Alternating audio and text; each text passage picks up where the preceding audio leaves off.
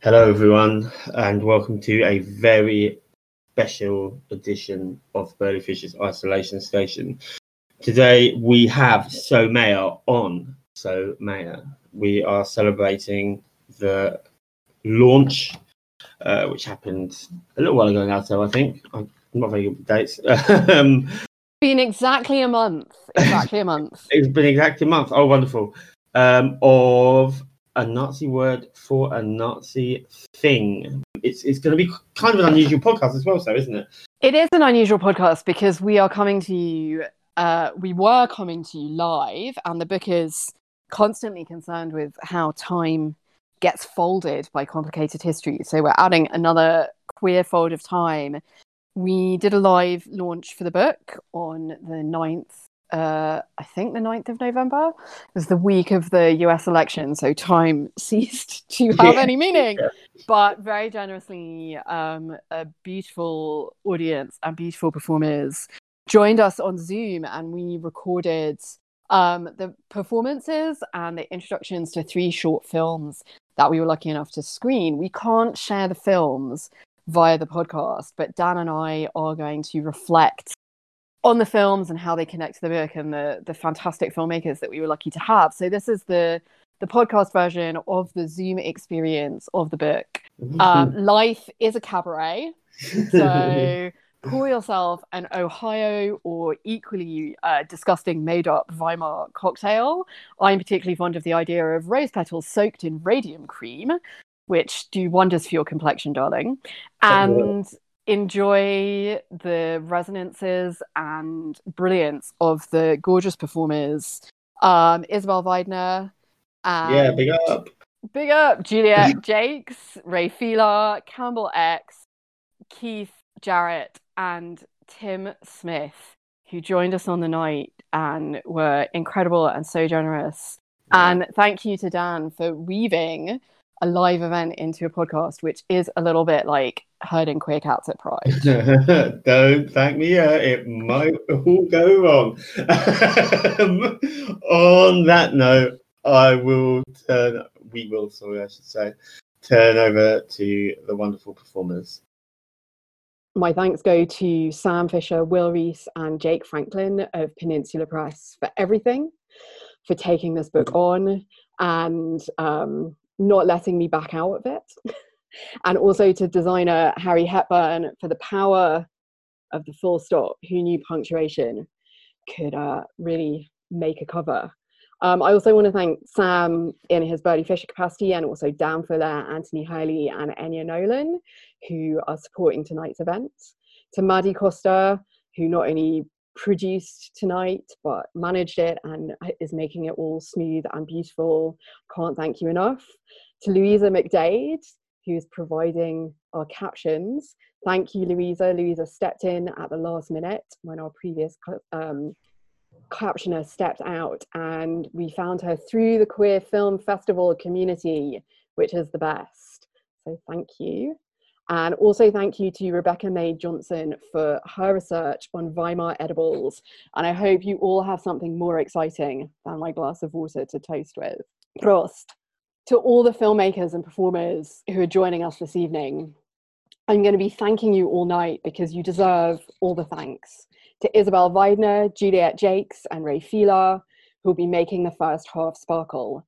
And to Campbell X, Timothy Smith, and Keith Jarrett, who will set fire to part two. We will be dropping full bios for each artist into the chat, along with links to some of their work and links to buy their books. To the audience, you're not just the audience, you're friends, colleagues, strangers, people I know from Twitter, people that I've just met through books. Um, thank you so much for being here. I think we can all hear probably explosions in the sky around us of one kind or another. So thank you for joining us for this explosion. Thank you to the many people who talked through the book and ideas with me, starting with some of you who've been with this project since the tiny letter Entartete, which was written exactly four years ago, right after another US election. And we're hoping this will be the unhex that undoes 2016. And I want to say a particular thank you to one audience member who is probably struggling with her Zoom and hasn't made it. But when she gets here, you'll all know. To my mum, Vicky Ainley, who introduced me to the world of Weimar Cabaret um, by dressing up as Sally Bowles in hot pants for an event at my conservative Jewish primary school. If anyone has taught me about resistance, speaking truth to power, and importantly, doing so in a hat and nail varnish and fishnets, it's my mum.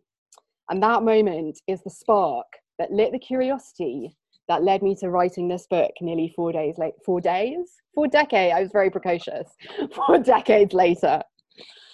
This book is about finding the queer culture that is my heritage as a european queer and genderqueer non-binary person to make that claim to live an identity that defies the strictures of conservative Judaism, which, like many other Orthodox institutional faiths, is homophobic and transphobic, would be, quote, to do the Nazis' work for them, end quote, in the words I was taught at home, at synagogue, and at school. Retelling how I unlearned this does not require straight biography, nor is it consigned to fragmentation. To redress the Nazis' work of erasure, I want to take up Julian Carter's phrase, folds of time, which they use to encompass the process and effects of gender transition, in which personal memory folds back on itself as fuller versions of oneself, one's own history are shared. What is fragmented by fascism is folded by gender queerness. In a movement and community where still too few activists and artists survive to be elders, the real queer and trans coming of age is not coming out, but coming to recovery work, first as a viewer or reader finding themselves, then as a participant in the archives. We enfold queer texts and trace our memories so we can pass them on. And I'm beyond thrilled to be joined tonight by six expert time folders whose work extends through undertold histories and into scintillating futures to make a time in which we can be here together. And magically, they can almost make it a shared, living, touching space, like the Institute for Sexual Wissenschaft. Um, those spaces that are so important to queer culture. And I can see some shout outs already being dropped in the chat. Please do share the spaces and projects that mean a lot to you, and particularly the ones that need our support now to keep going. Please drop the links um, and please, if you're seeing the links, check them out. If you can support them financially or by sharing them, please do. As Isabel Waidner writes in their introduction to how to run a queer reading series at a London art institution, though unprecedented in terms of its universality, the current suspension feels like an extension of the precarity and ephemerality of queer working class structures at their best of times. That essay is in Cipher Press's pamphlet, There Will Always Be Nights Like This. And Isabel's work fulfills that promise, embracing the precarious and the ephemeral as beautiful and powerful. When I hear Isabel read their work, what I feel is the pulse pounding possibility of insurrection because in their work, everything is always changing and already different, rushing into an unforgettable present that brings us together, as Queers Read This did and will continue to do. Not least because they have made Queer Lit so welcoming. Please welcome Isabel Waidner. I didn't actually know I was going to be first, so that's a nice surprise. Thank you so much, so for this really generous introduction. Um, basically, absolutely congratulations to Peninsula Press, to So for putting together this incredible event and for producing this stunning book, obviously, needless to say. Um, I'm so honored and delighted to be here, and it's really nice to see some of you actually with their visuals switched on. Even I know I've got mine off usually, but it does make a difference because I haven't seen any of you for so long. Um, okay, what I'm going to do today is I'm going to be reading for just under 10 minutes, maybe eight minutes or so, And I'm going to test out something new from my current, from my brand new book in process. Um, it's called Sterling Karat Gold, and it will be published by the very same Peninsula Press in uh, so in um, kind of the first half of um, 2021. So we are just sort of this um, final parts of revisioning going on at the moment.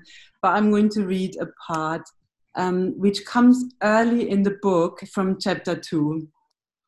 So um, you don't need to know a lot about it, what happened before, to make sense of this chapter that I'm going to be reading. It's basically about um, two characters are the main characters in it. One is the narrator called Sterling, and the one is Chachki, their best friend. And the two of them, they run some sort of DIY artist performance series together called Cataclysmic Foibles. So that's sort of the backstory you need. And other than that, the only thing you need to know is that in the opening chapter, the chapter that comes before the one that I'm reading, there's like some kind of deliberate attack on Sterling taking place that's staged as a bullfight for some reason or other. It's a little bit surreal. But that's what happened before we get to this point. And now I'm just going to read, and um, I, I hope you can sort of um, fill in the gaps for yourself.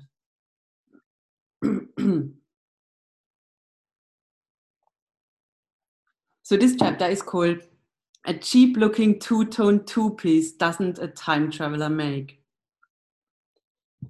I don't even want to say, but having dropped Chachki off at their flat, I continue walking up the Delancey Street towards mine and the exact person, Chachki, or so it seems, I dropped off seconds ago, is now walking towards me, talking, gesticulating urgently.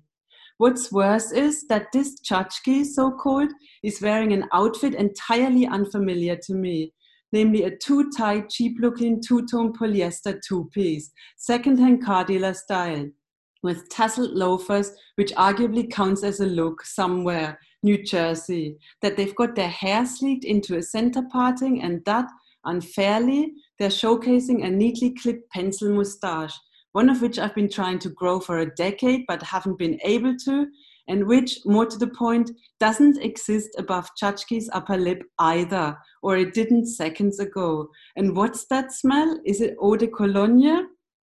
So this Chachki in that two-tone two-piece, orange or purple, depending on the light's angle of incidence, is talking non-stop and arguably loudly in an attention in an effort to get my attention. But I'm sorry, I'm already listening to the sound that their suit makes in motion, the clicking of their loafers on asphalt, and la la la la, the singing in my head. And yet I can hear Chachki cheap copy chatting at me, repeatedly saying about an important message they have to convey. And get this about the not too distant future, hence they hail. And if there was ever a point where I was following them, I'm now lost, metaphorically speaking. Literally, I just arrived outside my block where I stop, let my guard down, look fraudulent Chachki straight in the eye, and ask, What message? Chachki, secondhand car salesman, stresses, stresses that under no circumstances should I do what I'm planning on doing tomorrow, Saturday, but that I should put my not unfounded reservations about the police to one side and report what happened to me earlier today as a priority. They're referring to the bullfight, of course. Go police, they say. That is the message. I'm sorry, who are you? I say uncooperatively, and as a rule, I don't take instructions from strangers. But it's me, Chachki, Chachki center parting insists. And I admit that there's a softness in their eyes that is vaguely familiar, while there being a mercilessness that is irreconcilably alien. And it's this mercilessness or cold heartedness that, beyond even their suit, their moustache, and their eau de cologne, renders them strangely unrecognizable to me. So I'm telling whoever this is that they aren't Chachki.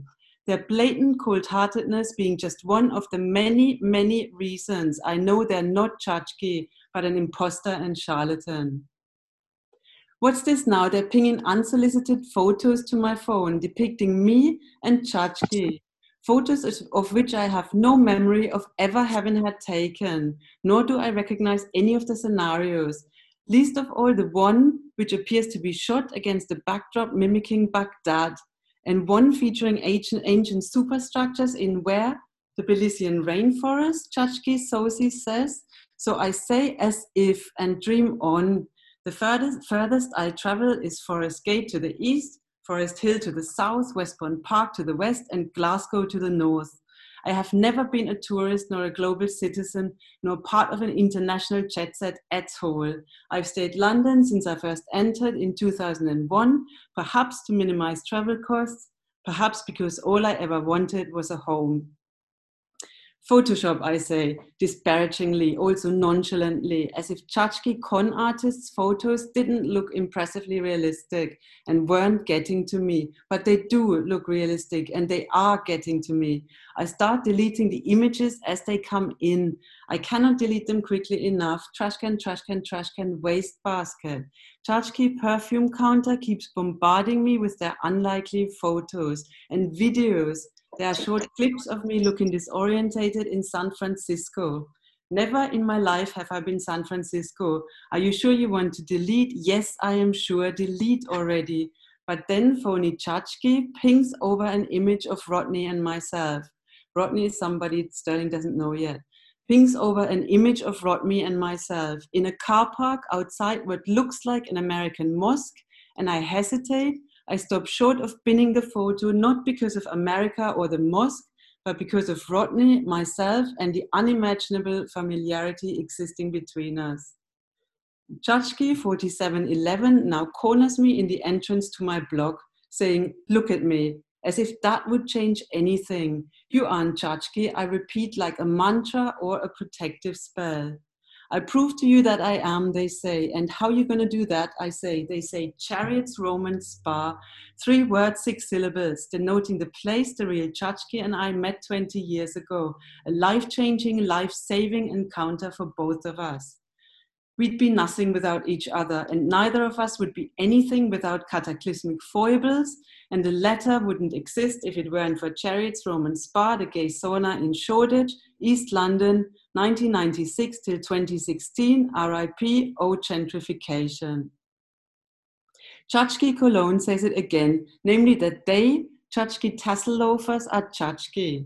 The only difference being that they went back in time to put me off my ill-fated plans and to urge me to go police ASAP, tonight ideally, or else, I say, being difficult, I say that I don't remember having informed Chachki, my bestie, nor Chachki from the future of the precise nature of my plans. In fact, I kept my messaging deliberately cryptic all day to prevent unsolicited interventions of precisely this nature, I didn't want to be in a position of having to justify or defend my plans to go Hendon Football Club tomorrow, not to Chachki, nor to you, a cheap alter ego with a pencil moustache. You didn't, Chachki Inflammable Fabric continu- confirms. Inform me of your plans to go Hendon, but that's where the time travel comes in. They didn't or will not find out what I did or will do tomorrow morning until tomorrow evening, which was circa three months ago and also too late. They have seen things in the future, they say. Talk of cryptic messaging. I leave it there, shall I? Thanks so much. Wow, I was time traveled. what blows me away about Isabel's writing is how they know and show that language too is precarious and ephemeral. And that's how it carries meaning. Language and identity are both creatures of change and capaciousness. And it's Isabel that I have to thank, Dankeschön, for a last minute insight about the book's titular Nazi word for a Nazi thing. Entartete is an adjective usually translated as degenerate and was infamously applied by the Nazi Party to an art exhibition in 1937 that's at the heart of the book.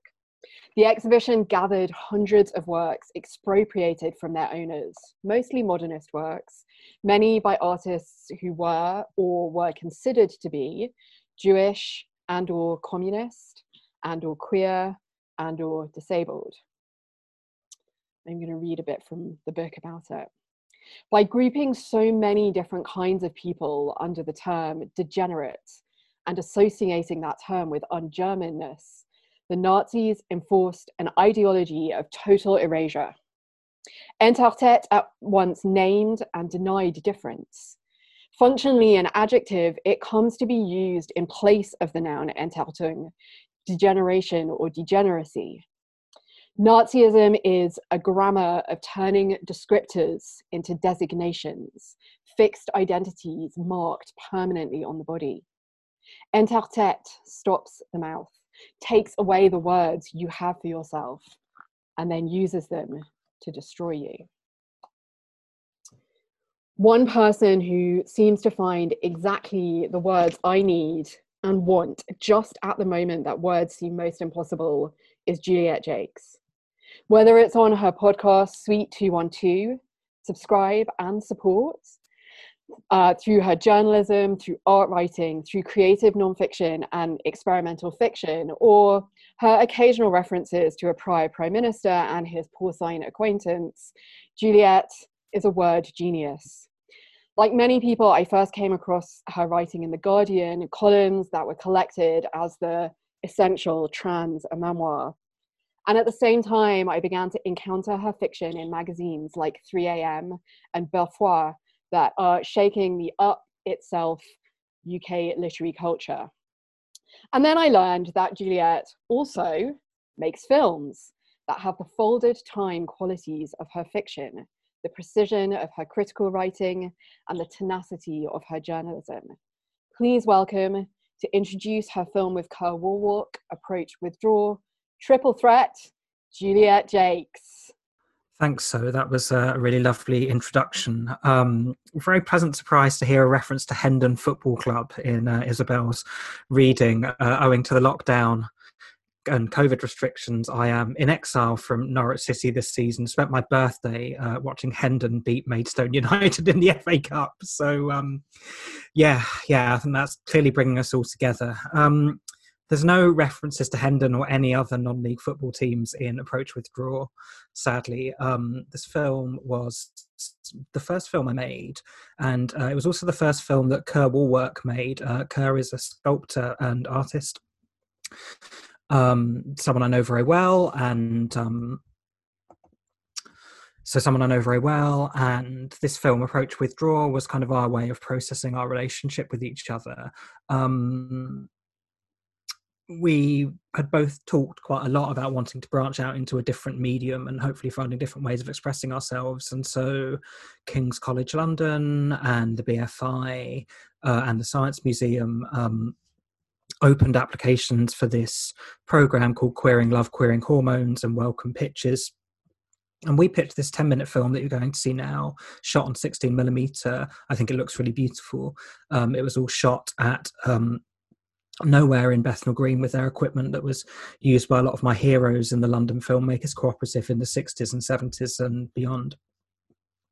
Uh, it's more Kerr's film than mine, I would say. Um, Kerr and I wrote the script together. Um, I think Kerr wrote more of it than I did, and I had more of a kind of editing role and contributed something. And then we shot the film and edited the film together. Um, but it's more their vision than, than mine, I think. Um, but you know, I, one of the things I brought in was the uh, references to Magnus Hirschfeld and the Institute for Sexual Science that So has already mentioned um, earlier earlier in the evening, um, and also persuaded the act, trans actress Rebecca Root to narrate the film. Um, you know, I think it's quite a dreamlike experience. It's certainly a film that doesn't aim to give up all of its secrets easily and quickly. Um, and it's an interesting combination of kind of styles and perspectives between Kerr and myself. I think um, I've gone on to make a couple of other films. I made another 16 millimeter, 10 minute film called You Will Be Free in 2017, which I think is one of my very favorite things I've ever made. Uh, and Kerr has carried on making films as well. And if you watch either my subsequent films or Kerr's then i think you can you can sort of see how both of our styles come together in approach withdraw um, so that's enough for me i think. Um, i'll let you watch the film now and uh, yeah i hope you enjoy it. Thank you. Okay, so now we're getting Pomo. Uh, you've heard the introduction to the wonderful Juliet but, uh, and the film Approach with Draw that she co-directed with Kerr Wallwork. Um, but we can't uh, we can't play the audio or show it to you. Uh, so we're just going to talk a little bit about the film and yeah, what they put together. Yeah. Uh, so the first thing to probably say is that you're missing out on the voice of the wonderful Rebecca Root, who Yeah, yeah, narrated uh, a film that is one reason I wanted to screen it is for me it's this incredible combination of very experimental visual form with an immediately engaging, accessible, very warm, funny, melancholy um, audio that reminded me of Derek Jarman's Blue in that balance, that combination of really pushing the boundaries of how we receive information while telling uh, a story that immediately connects Yeah. um, to the listener uh, without in any way compromising or talking down or you know some of the expectations that people are always putting on uh, art that has to quote unquote represent that it's uh, totally itself and it's an incredible collaboration as well and to me that's just like the heart of juliet's work is this balance of incredible depth of knowledge about experimental and political forms of the 20th century and beyond and a really like global knowledge of that which she translates into her writing and into her amazing podcast suite 212 and she knows just how dis- difficult it is to talk about film on audio. Um and that encompasses so much including you know uh football lower league football um visual culture politics um creative nonfiction. She has a book of um short fantastic short stories. I've, re- I've read a couple and uh just so exciting. We're gonna have her back on the podcast for that.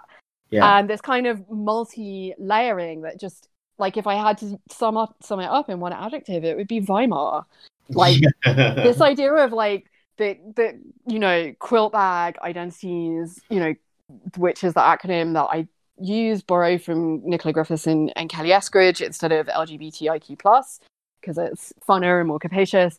That, that quilt bagging let's say is this socio-cultural intellectual aesthetic sports scientific practice. It's not just this like the narrow niche of like sexual identity or gender identity that it's put into in our culture. It's this whole way of being in the world and engaging with the world that's like so politically nuanced and juliet is just like the queen of that Yeah, she. Uh, the film really just shows how versatile, uh, creative that Juliet is. Um, always bringing new things out of the bag, always surprising us, and yeah, she's one of the most uh, important voices, uh, both in queer spaces and outside queer spaces, that's operating in the UK today. So, you should, if you haven't encountered her yet, you should definitely check her out because she's yeah she. You, can find samples of her writing and um, some of her other films on julietjacques.com and we'll drop that link Yeah. in the show notes um, and do look out for that book which is coming next year with influx so you can subscribe to influx uh, subscription package or look out for it from uh, us at yeah, Fisher. yeah. Yeah, it's going to be a yeah. Buy some books. And buy Nazi word for Nazi thing as well. yeah, and uh, Juliet's first book, Trans, a memoir, is of course available from us, published by Verso. seminal, absolutely seminal. All right. Well, on that note, uh, and with much love, we will go back to the live recording.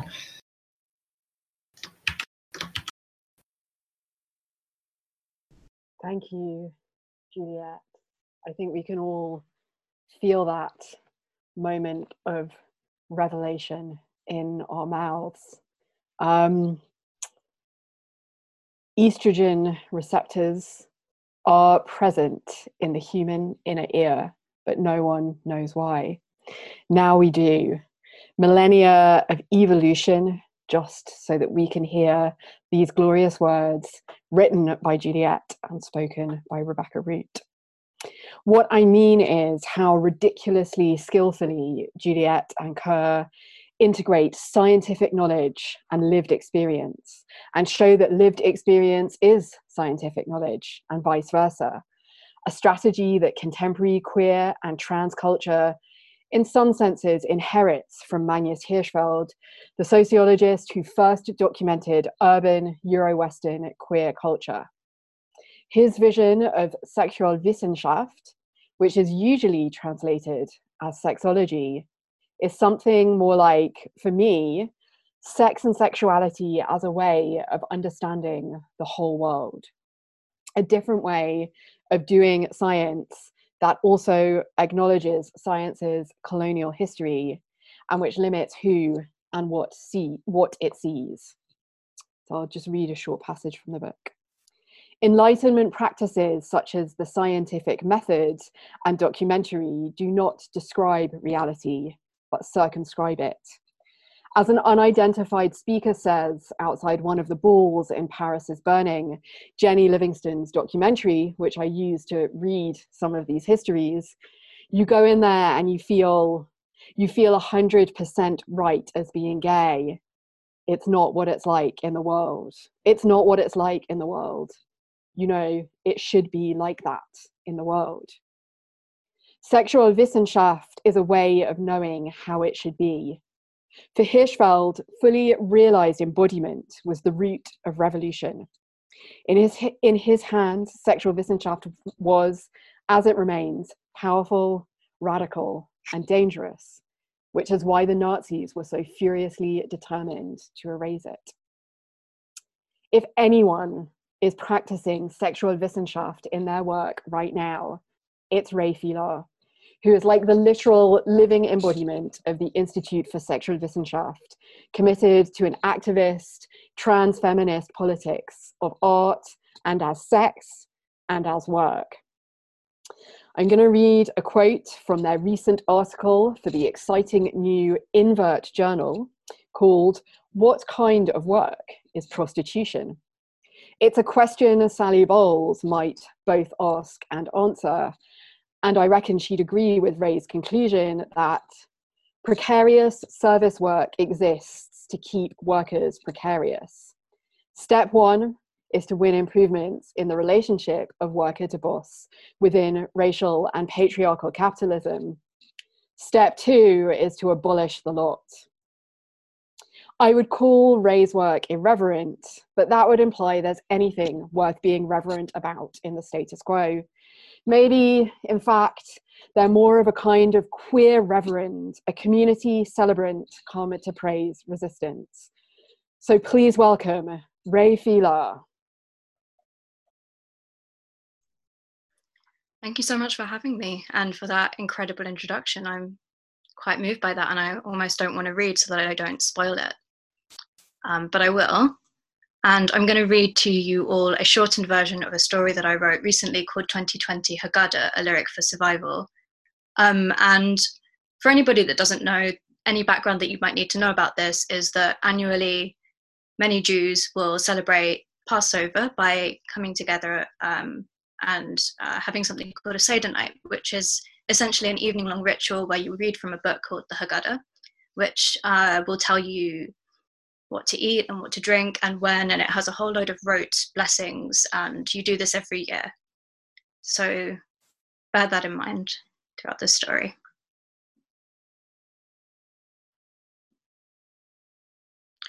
Wash your hands for at least 20 seconds. Then again, just in case you miscounted the first time.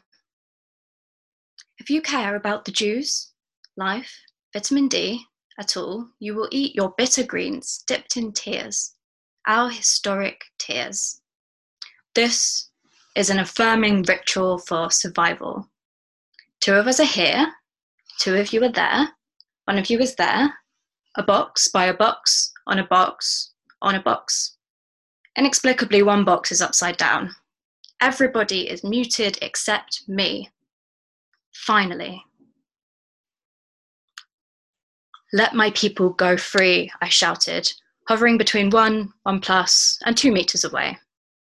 Boris Johnson guffawed like a goat, fingers bouncing, wetly bleating, and insisting on shaking my hand, spit particles flying out of his mouth into the direction of my turned away face. He said, If people like you didn't insist on defying the great scientific government's scientific advice, your people would be free by now.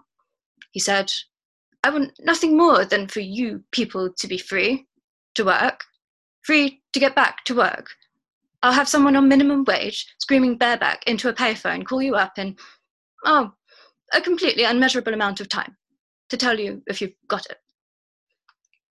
Why is there an orange? What's the orange doing there? Do you always have to make everything political all the time? Can't you give it a rest for one night, for this night only, this night which is not like other nights? This is the stuff of affliction. I'm holding up a Jacob's cracker. In any virus, there is the virus of the virus and the virus which is fear. While 100% of the virus is virus, 100% of the virus is also fear. Here I snap the cracker in half to demonstrate my point. Eventually, the mask slips off the fear of death. Oh, it was you. Fear of suffering all along. Welcome, sign in, take a box. Can, can someone put this cracker away and hide it? I don't want to see it. I don't want to see this fucking cracker. Put it somewhere unexpected. Lindsay, give it a rest. Do you have to be so morbid all the time? It's just like how fear of COVID tracks the fear of HIV AIDS. The fear that letting a body into a body might simultaneously let in the attack. Be quiet, Eli, be quiet. I'm doing our affirming ritual for survival. Ultimately, the fear of suffering is the fear that I might become you. Sorry, technical difficulties. Turn turn your mic on and off again. Can we can we restart this? No, we'll never get to dinner at this rate. Now it's your turn, Eli. What? Are you too bloody simple to even ask a basic set of questions? I thought you were wise. Why can't you be wise like your brother, Nathan, who moved to Stevenage to become a tax lawyer? I still believe you'd be better off as a tax lawyer. Look at Nathan. He's got a dining room, and he'd be here tonight if he wasn't working hard to provide. Still, you want to be a revolutionary. Fine. That's fine. That's fine. I've got a question for you. When will you get a real job? No, honey, it's fine. I know. We don't have to go through this again. We can move on to the questions. Okay, here we go. Why is this year different to all other years? This isn't the point where you down the wine. Do you have a drinking problem, Eli? So, you can't even wait for us to do the questions before you already have to drink again. It's four cups, not 40. They might as well have written The Wicked Son about you. Child! Okay, child! Gender neutral child! Bin bag! Post office! I can't keep up with all this nonsense. Everybody recline. No, recline. In your little boxes. Recline. I want to see you on the left side of your screens. Left, not right. Don't we do this every year? Oh, your left is all right. This year isn't that different, is it? For God's sake, Mum, no, you don't have to recline with your arthritic hip. I left a cup out for Nathan, just in case he does show up. What, this year is just like other years. Fine, fine, fine, you do this bit. Once, after an unfortunate night out cruising, I decided that I had contracted HIV. In summer 2009, I was heartbroken after the end of my first official gay relationship. I was in still gay Soho, that's the gay area of London, with my best friend. Still gay, although possibly not gay for us, or gay in the way we'd ideally want. You don't need to get that. Up and down Old Compton Street, that's the main gay street in the gay area. The gay street for gays, grandma. The street which gets blurrier and blurrier, and still it wasn't enough. Sometimes you get exactly what you set out to get, and in the process, you find out something so unacceptable about yourself. You can never talk about it again. Never talk about it. He never stops bloody talking about it. The window period for a HIV test is six weeks. For six weeks, I was so sick in the head, I couldn't sleep, eat, or hear other people talking. Finally, some peace and quiet around here. Did that happen? I don't remember that happening. You weren't sick, were you, darling? Wouldn't I know about that? I don't know that this is appropriate for tonight. This night isn't so different from other nights that you can bring stories like that to this table. No, More importantly, you don't even have a table there, do you? And you would have a proper dining room, wouldn't you? And maybe a boyfriend or girlfriend, a gender neutral friend, a special friend, companion, toilet paper, whatever, as long as he, she, it's Jewish. If you stopped dwelling on the past and finally sorted out your drinking problem, oh, let's carry on, shall we? Or we'll be sitting here while Mashiach has come and gone out to pick up to eat out. It would be just like you to let Mashiach go out to pick up to eat. He'd be at the McDonald's driveway in Edmonton before he got so much as a boiled egg and salt water around here. Can we please carry on? Or it will be midnight by the time we get to eat. Now, by now, I am not the only one who has observed that plagues come in tens, 10 plus, give or take. In this year of our Lord, 2020, we have had rivers of blood clots, pestilence, pig brutality, inane clapping, lockdown, popular eugenicism, two flying ant days, an epidemic of back pain, darkness of the soul, and death of the thus far 63,000. Poverty, insecure housing, rights for landlords, rights for capitalism, death to the rest, the constant invocation of Jews and Jewishness by racists to attack the racialized.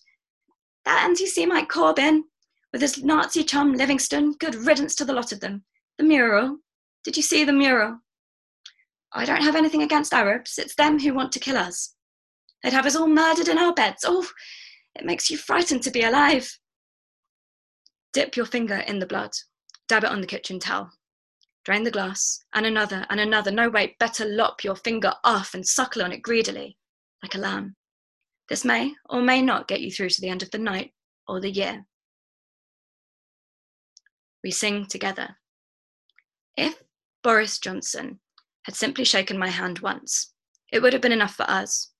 As it was, he grabbed each of my limbs in turn. Finally, I turned away when he tried to get my shoes off to start shaking my toes. He said he didn't want me to feel like we had to escape anywhere, because, anyway, there was nowhere to go. And living here, in the great London of Great Britain, with the great COVID response, and the great National Health Service and great nation should, dare I say it, it should really be enough for us. He said he'd set up an air bridge, probably. I said, to where? And he said he wouldn't be going into detail at present. I said, but he said, no further questions. It should be enough for us for now. He was following the best possible scientific advice, and that should be enough for us. What did we want? What did we want? Enough already. Enough already. Is it time for the sandwich? Let's do the sandwich. You made your own matzah? And what's wrong with Rakusen's? All right. Blessed are you, our God, who extended your hand from Egypt and took us away from indentured labour, and simultaneously gave us the gift of flatbread, thereby improving our cuisine and minimizing women's labour. Blessed are you, our God, who so far has kept us safe during these times and brings us all together to share in this gift, the gift of family. Okay, let's finally eat. I swear to God, this gets longer every year. No wonder we have to have between four and 40 cups to get through it. Anyway, about this time, I want to say something. I want to say, I think it's good we reflect on the year. This year, which is both like and unlike other years, and how when we were slaves, when we were suffering in the desert, I finally said to Boris Johnson, let me Go. And from his hospital throne, he stretched out his wet hand, beringed with IV drips, and coughed twice, catheterized. Weakly speaking of a future uncontaminated idyll, he wept. Never would I ever have admitted this, but now even your people must go help this great nation by eating out. You must eat out. You must go down in your millions and save the rest of us by eating out. You must eat out. You must go down. You must lick, suck, and otherwise cunnilinguise for this great country. The great parliament and the great NHS must be saved by a new pandemic, a new epidemic thorough, whole-hearted, and whole dexterously tongued head giving. This is the only thing we will be testing and tracing to see how you do. He coughed. I never learned. It is too late for me. It is too late. Oh, Eli, stop wittering. You're drunk. Go and find half a cracker, and your dad will post you a fiver sometime next week. Don't look a gift horse in the mouth, my boy. I know you aren't raking it in being a revolutionary. Don't you ever get tired of frightening your family. It's only because we love you. One day we'll be gone, and then it will be too late, too late, too late to finally make us proud, like your brother Nathan. Gone. I think it may now be too late for all of us because Ray has killed it. That was so cathartic. Okay. And I think it's definitely time now to take a cracker break or possibly a breakdown or a lie down due to the uncanny accuracy with which Ray has just articulated my childhood Seder experiences. And I will now need therapy. So please take this moment to switch on your mics briefly and applaud our readers and filmmakers in the first half. And then switch them off to go refresh your fried cheese, top up your cocktails, mocktails, and teas. Have a pee, have a breather, and we will welcome you back in five minutes. Please, a round of applause.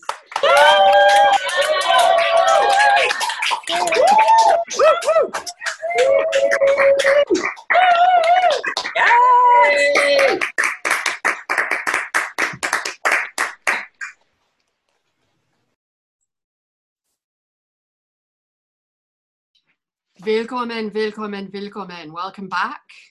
Uh, I hope you all have your Ohio's.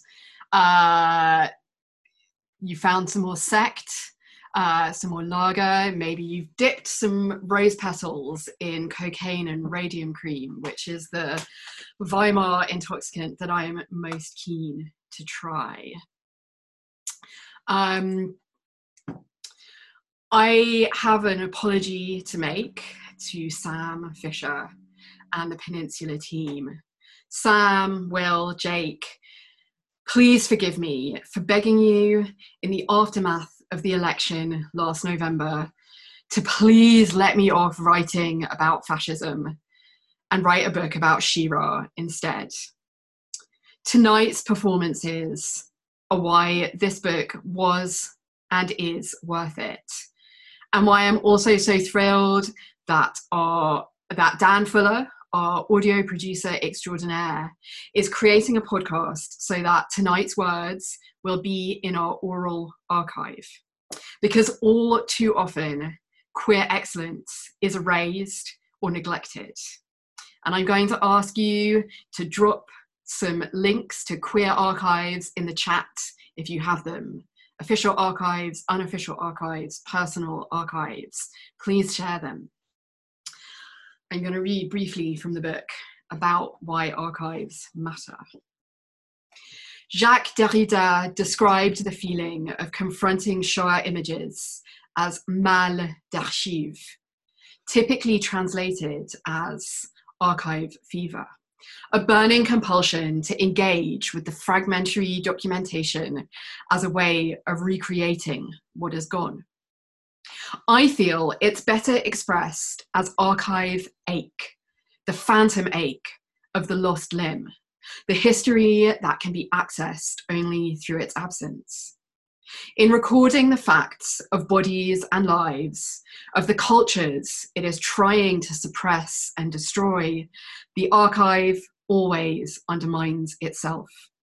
Archiving and classifying as acts of domination speak of their fear of what they are trying to contain. The anarchive is the record of that uncontainability. I feel like maybe we could have a show of faces or hands just to see who's come back uh, from the break before we go to our first performer of the second half. So I don't know if people just want to, yeah, stick some cameras on and give us a wave. Hi. Hey, it's great to see everyone. Yeah, hey. I wanted to make sure there were a lot of people here because no one is going to want to miss a second of our second half. And certainly no one is going to want to miss Campbell X. Campbell is my favorite uncontainable anarchive and anarchivist. He is an unstoppable audiovisual force, a visual activist like Zanele Muholi, with whom he has just made a short film.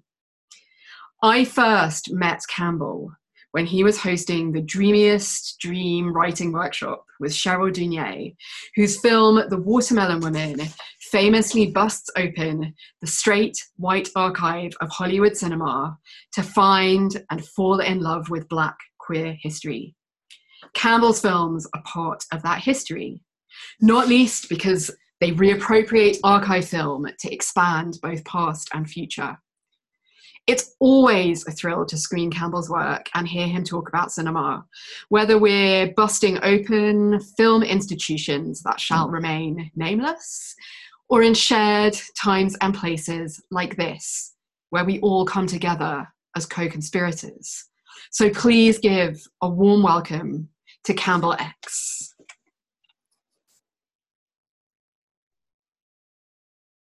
Hi, uh, so thanks so much for your wonderful, wonderful introduction.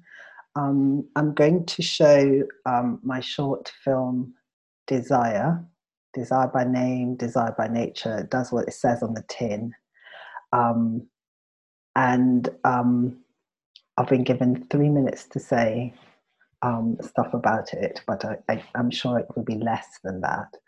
Um, as a child of immigrants, um, there is always um, the burden of representation in a way, and the burden to work harder, to be more excellent, to um, reach beyond a kind of normality, to kind of be superhuman in a way. And when I made Desire, I wanted to go against everything that I'd learned and I made this film to fail. Um, and I wanted to do that in order to play and to um, delve into pleasure, really. And Desire is a film about desiring people who've been assigned female at birth who may now um, and some people have changed. Some people were studs, became trans men. Some people were non binary, became trans men. Some people were non binary, became studs. It's all fluid and beautiful, but it's about um, masculinity. And people speak about their desire for that kind of masculinity. People who are themselves masculine, trans, non binary, uh, studs, or even femmes so um, hopefully this is going to work. We had we had technical issues when we were trying it out, um, bandwidth, etc., etc. So I'm going to take my camera off because that seemed to help everything, and people want to do that. That helps. It might be a bit stuttery at the beginning. Hopefully, it will catch up. So I'm going to now present to you Desire. The animations are by um, Nilu Booman, and the music is by Lynn Campbell Sangstam. Okay, so um, you've just heard the introduction to the phenomenal Campbell X, but unfortunately, you cannot witness their incredibly sexy film Desire, uh, which is spelt with an exclamation mark instead of an I. Um, it is. I mean, Hudson Love is just it's just like a beautiful, sexy interrogation of trans men's bodies, and it is. Uh, it, it's stark and beautiful and incredibly real. And I, I, I think we need to give a special shout out to all the people who participated in it because there were some wonderfully brave people in there, and uh, it was a phenomenal movie. Yeah, that's that's a great shout, Dan. Absolutely. Um, Campbell has such a gift for working with performers. Yeah. Uh, and encouraging them to share their stories and to really um, to face the camera because he shoots with such love and such knowledge. Mm-hmm. Um, he's always working in community and so it becomes this shared party. It's a very intimate film. Yeah. um, which also makes it hard to describe. Although it'd be wonderful to be able to play the the audio, It's such rich um, voiceover scripts. Um, Campbell has, in a sense, been my mentor and teacher, uh, as well as friend in the in the queer community, queer and trans community in the UK. His work isn't really like anyone else's, and has been um, out there, as you say, in interrogating uh, and also loving subjects who were excluded even from queer cinema or queer conversations. He's Mm. always been at the cutting edge, uh, generously building community around himself. Um, like right now with uh, uh, Kaiser Rose, a project called the Wahala Fund, which enables queer people of color to apply for completion funds for short film projects. So we'll drop a link for Wahala uh, in the chat. So always thinking c- in a communitarian way and sexuality, not just in the sense of like the spectrum of who you desire, but sexuality as an active practice, as an active way of engaging in the world,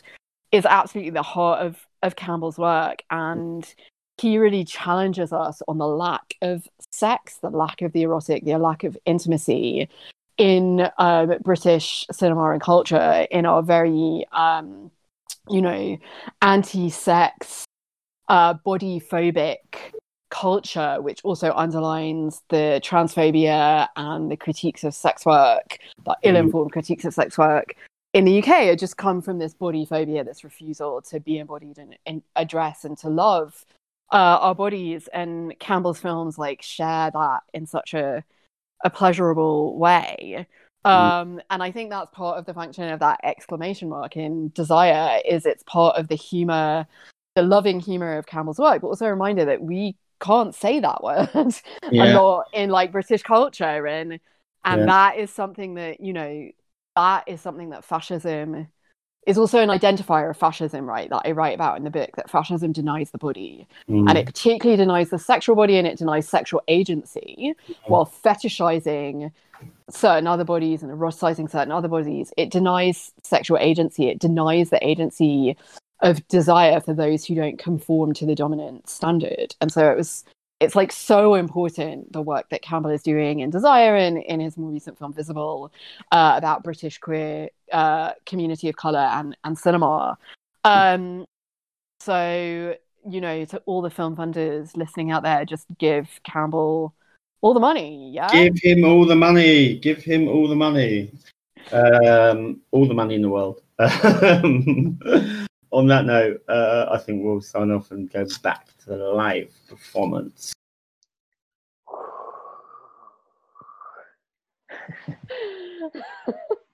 I need another lie down now.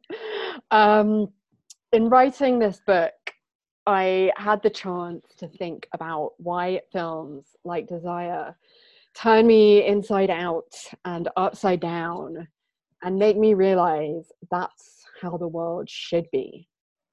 Not that there's many films like Desire. One that I do write about is Nitrate Kisses by legendary filmmaker Barbara Hammer, whose work means so much to me and I'm guessing to many people on the call tonight. I know it means a lot to Campbell. I can see him nodding. And I know it means a lot to Tim Smith, whose film we'll be watching next. Both of them have programmed Hammer's work. And it's because of them and queer programmers like my Club des Femmes colleague and mentor, Selina Robertson, that I could write this book and that I wanted to. So this next section is for you. I can tell a little. Um, sorry, I can tell a little Barbara Hammer, just a little story. She said, I she she told me, I I said to her, every day is a birthday, and I was to bring her a birthday cake when I met her. So that's just a little Barbara Hammer. She's so she was so funny, such an incredible, incredible woman, so generous and loving. And I think that is a great example of silencing the assholes with fabulousness. She was fabulous. Um, and at the beginning of this reading, I use an acronym QUILT BAG queer, intersex, lesbian, trans, bisexual, asexual, and gay, which was coined by Nicola Griffiths and Kelley Eskridge. Um, and I love it because it disrupts the hierarchy we expect from those acronym acronyms acronyms acronyms. Quilt bag mm. film culture disrupts generational patterns of erasure making precariously visible what was once completely hidden. Nitrate kisses has changed our present which was its future by changing the past. It's a queer strategy of folding time through its queer activation of archive materials using a combination of archive footage, voiceover narration, and live sex between diverse couples, Hammer's experimental film embeds the homophobic, racist policies of the Reagan and Bush administrations within a history of American censorship of queer bodies. Nitrate Kisses puts the kisses back onto nitrate, opening it up to include the imaginary, the erotic, the complex, and the diverse it's highly appropriate that Dr. Timothy Smith's production company is called Lucid Films because Tim is both enviably articulate and a beacon of queer kinship, kindness, and creativity, even in dark places that shall remain nameless. Tim's imaginary, erotic, complex, diverse films have traveled the world winning awards, not least for their internationalist, collective outlook and approach to both form and context. With lucidity, he talks in his PhD about how his work travels by touching us immediately and intimately through haptic orality, diffractive listening, and interference. Traveling towards us on sound waves that pass through us, Tim's single screen digital artworks are messages on a molecular level, as you'll hear now in Queering Detechnologic. So please set yourselves to vibrate mode and welcome Tim Smith. Oh my God, thank you so That's such a lovely introduction. Um, and thank you for your invitation to take part in this event. I feel like I'm in such wonderful company. It's also really lovely to see so many people I've either worked with or had other experiences with um, my um, examiner of my PhD, Davina Quinlivan, is in the audience. Uh, Lucy Bolton, hey, um, Gemma Desai and Helen de Witt from um, my time at the BFI. Um, and actually, although I've never met Jenny Chamarette, I do cite her and Davina Quinlivan in my thesis. So it's, it's, it's so nice to have everyone um, in the audience. Um, so this film you're about to watch is a collaboration um, between myself, So Mayer, Campbell X, uh, Valentino Vecchietti, and Teresa Cisneros. And um, I made it as my, the final film as part of my PhD. And the voice that you will hear narrating the film is a digital hybrid collective voice of all of our voices. Um, and I won't tell you any more about the film, I'll, I'll let the film speak for itself, except for the fact that it's a, a message of hope from the future. Um, and sorry for, about this major fireworks going off around my thing. So I'm going to mute myself now and I'm going to let So press play on the film. I hope you enjoy.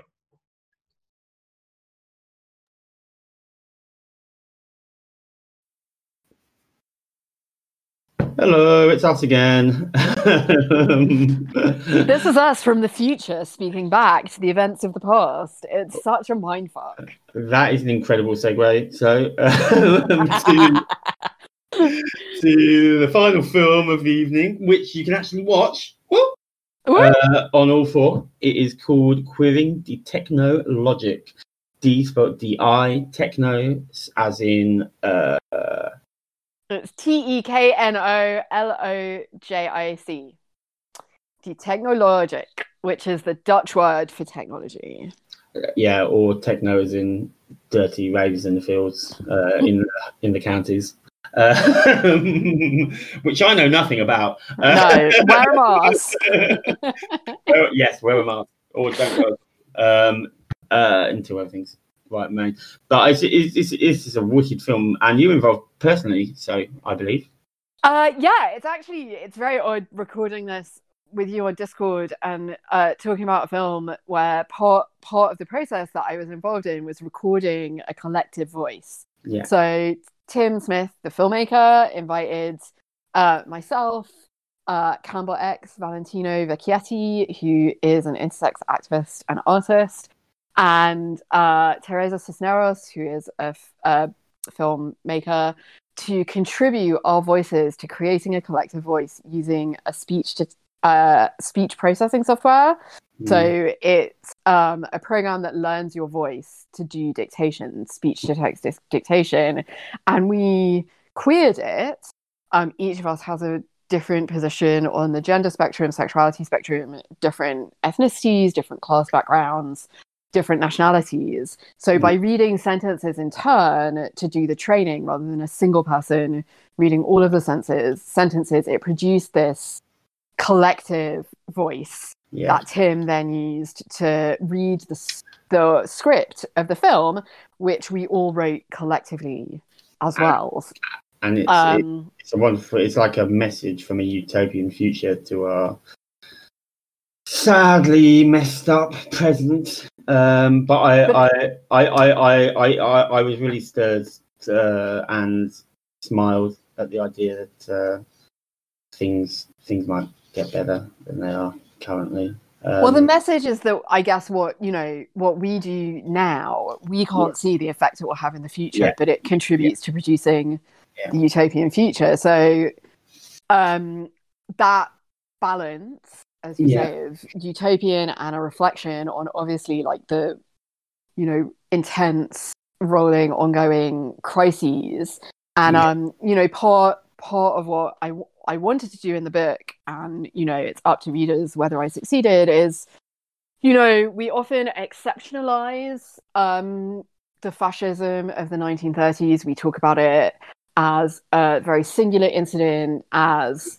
um, almost um, incommensurable with the rest of human history.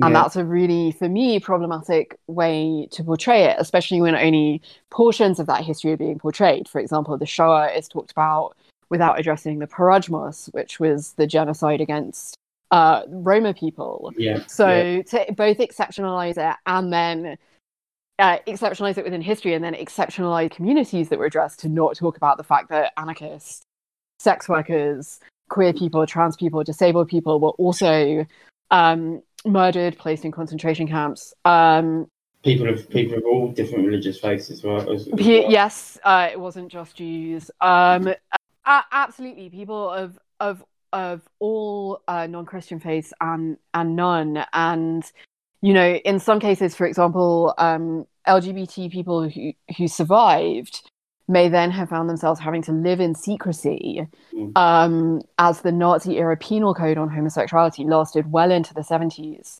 Mm. in Germany. So when we don't tell those stories, when we exceptionalize how we explain what the nature of, of the Holocaust and of, of fascism was, that's problematic. And then when we exceptionalize 1930s fascism, when we um, don't see its continuity with European colonialisms and imperialisms, that's another problem. And those problems kind of fit together.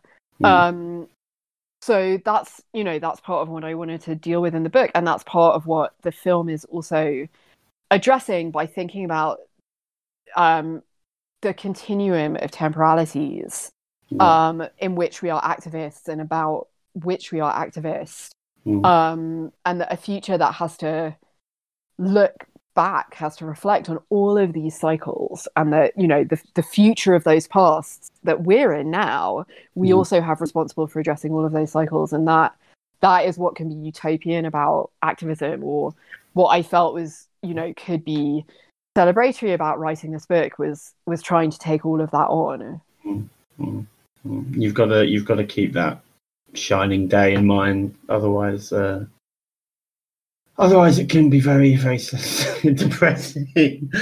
um, and on that note, I, I think I think we should potentially leave our intervention there because the ending of the event, which you all will hear, uh, was a mass lighting of candles and flames and cigarettes and even on audio, uh, it's an incredibly powerful and resonant moment. And I think, I think that our listeners will agree that it's a wonderful way to end a podcast to celebrate an absolutely wonderful book.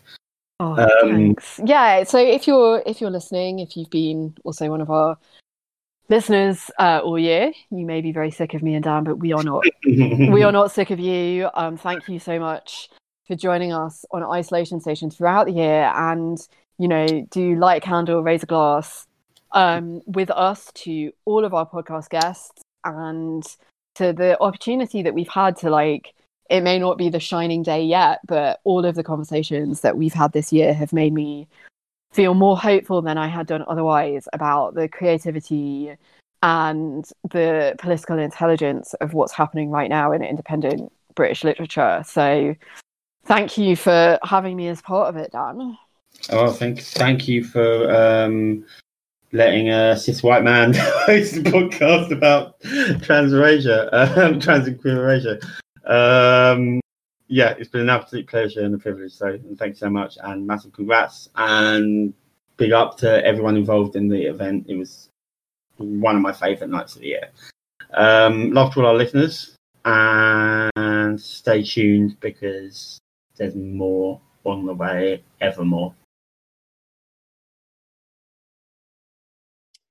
Wow.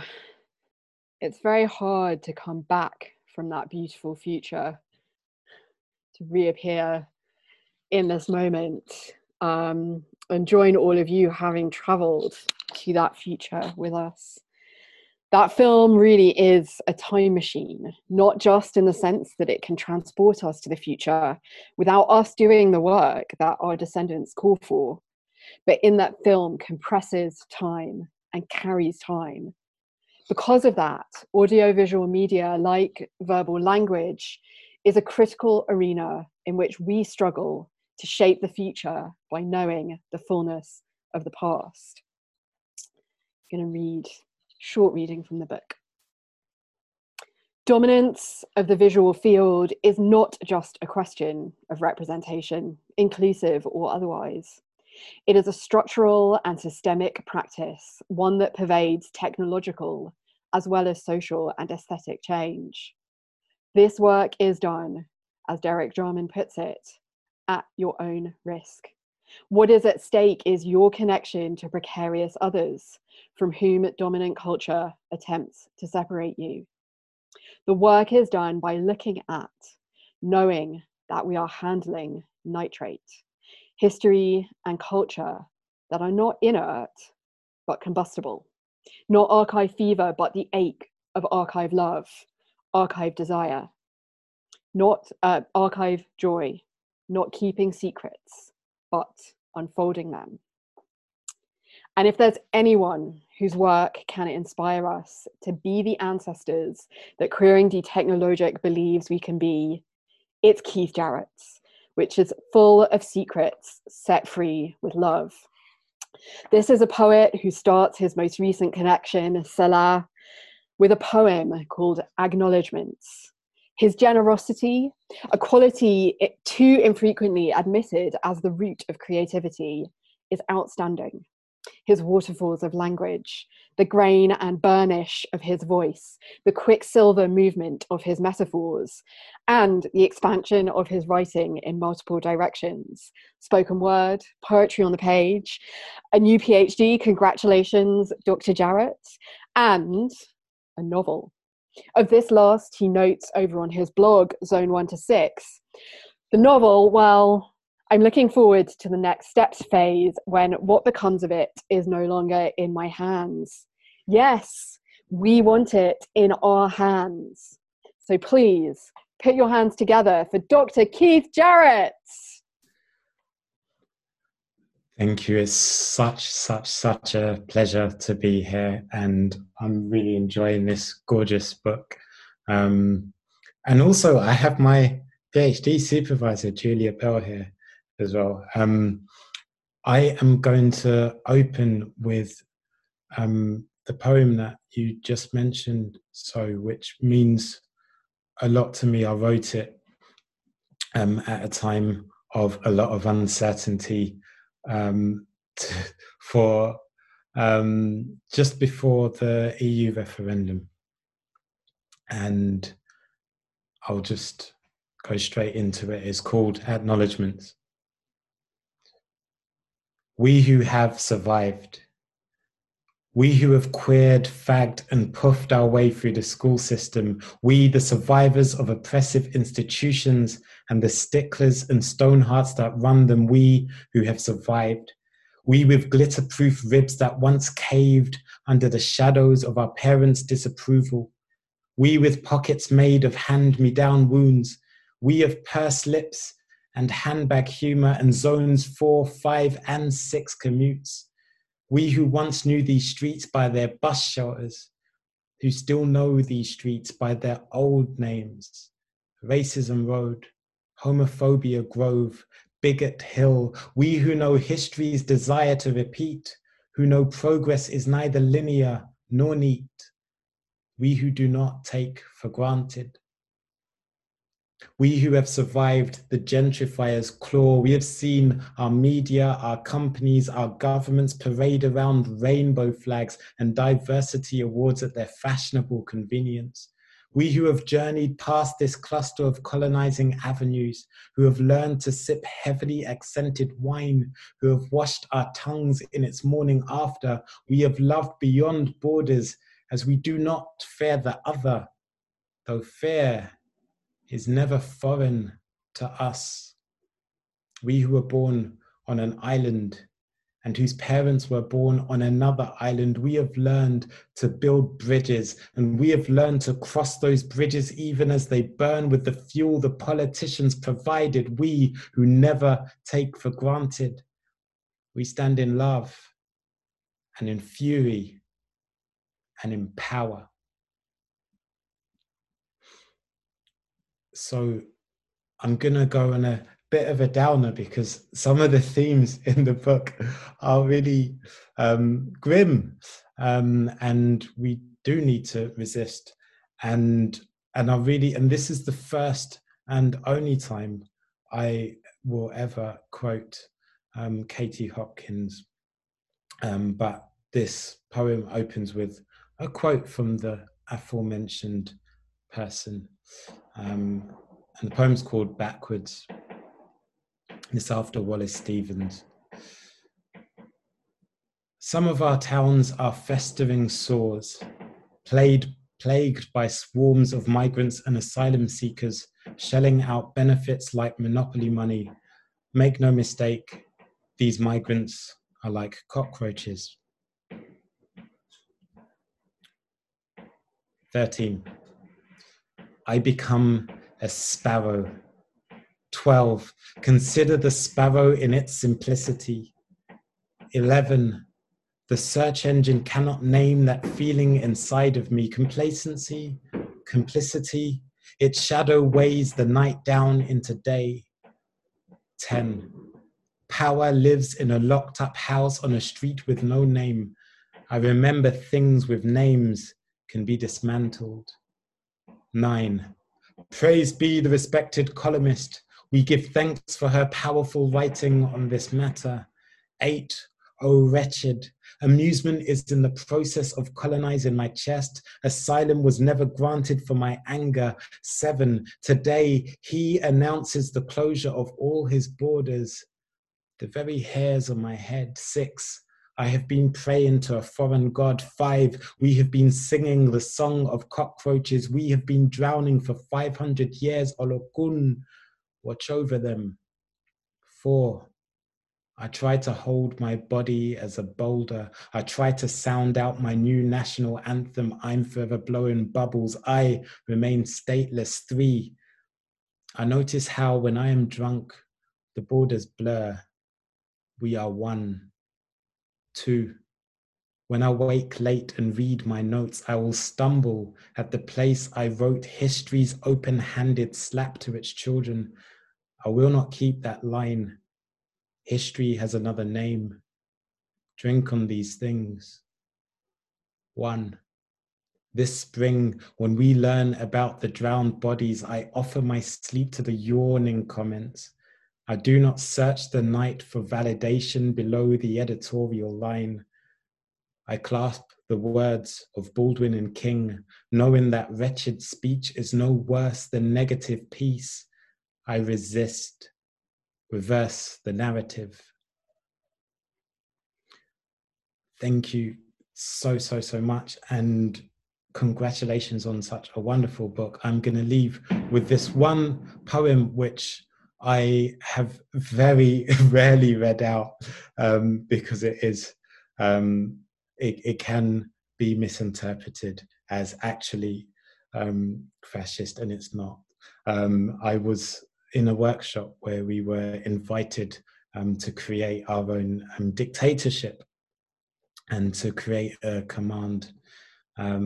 So it was the first poem that sprang to mind, um, having read um, the book. So here it is. It's called Purge. Tomorrow morning, at the stroke of 11 or whereabouts, all traces of heterosexuality will be eradicated. I am the ultimate authority in this. Do not be alarmed. Do be alarmed. Fuck all nature, nurture bullshit. Blood changes like water. We are the creator of gay grasses springing from faggot gardens. Nuclear families will be nuked. A mushroom bonfire of identikit mating practices. Houses built out of hetero will be broken down brick by patriarchal brick. They'll bend their red brown bones under our new rainbow sky. We will objectify the moon instead. All the outdated textbooks will serve as tinder, fire fanning the wind's wolf whistles. All that is straight will be made whole again pure as dust returning to the ground, shorn of pronouns and accompanying expectations, stripped of conformist proclivities.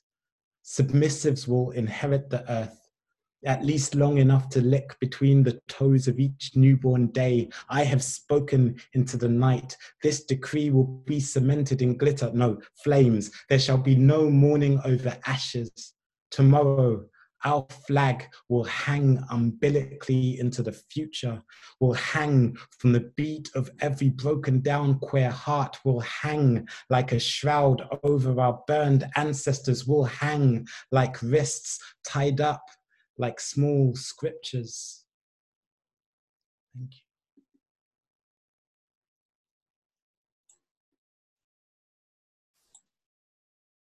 Thank you, Keith, hat buddy, poet extraordinaire. In Purge, Keith says, There shall be no mourning over ashes. I hear it.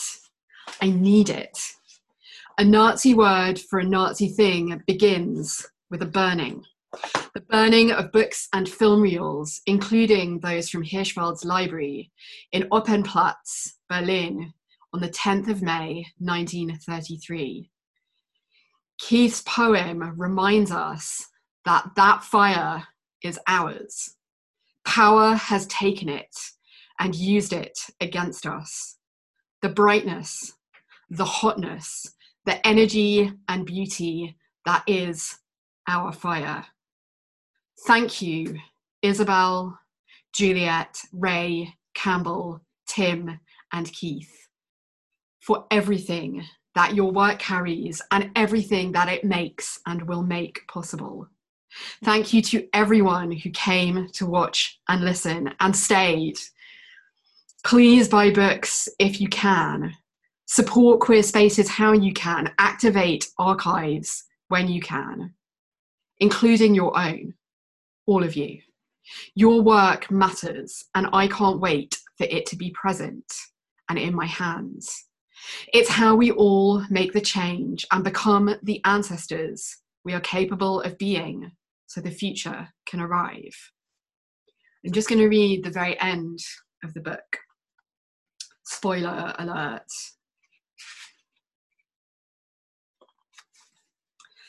The history we carry is our history.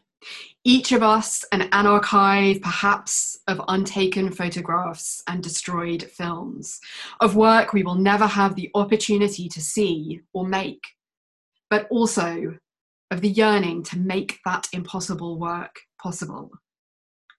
This is the secret people keep. People like us whom power tries to deny. that immortality lives in our continuous resistance, is in us, is us. It's a tradition dating back to the early 17th century to light fires and fireworks tonight in England to commemorate the failure of an attempt to bring down Parliament. But why concede that it's celebrating the failure rather than the attempt and future attempts? It's also a tradition dating back further still to 14th century Germany, which was the intellectual and spiritual center of Ashkenazi Judaism, to light a candle on the anniversary of the death of someone close to you. Traditionally, that means close family.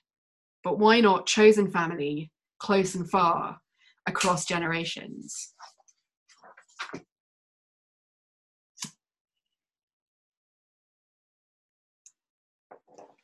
Fire is memory, a queer visual activism that links past and present to the promise in its afterimage behind closed eyes of a future. In the spirit of archive joy, of as Keith says, no mourning over ashes, I want to invite everyone who would like to do so to lay hands on a candle, sparkler, cigarette, matches, lighter, vape pen, or small torch and light them. Turn your other lights off if you can, turn your Zoom camera on and switch to gallery view. I want to see if we can fill the screen with our new yahrzeit for the future, our fireworks for the moment that it all comes down, our joy for what we find in the archives when we set imaginative fire to them, the immortality of our continuous resistance. Let it glow.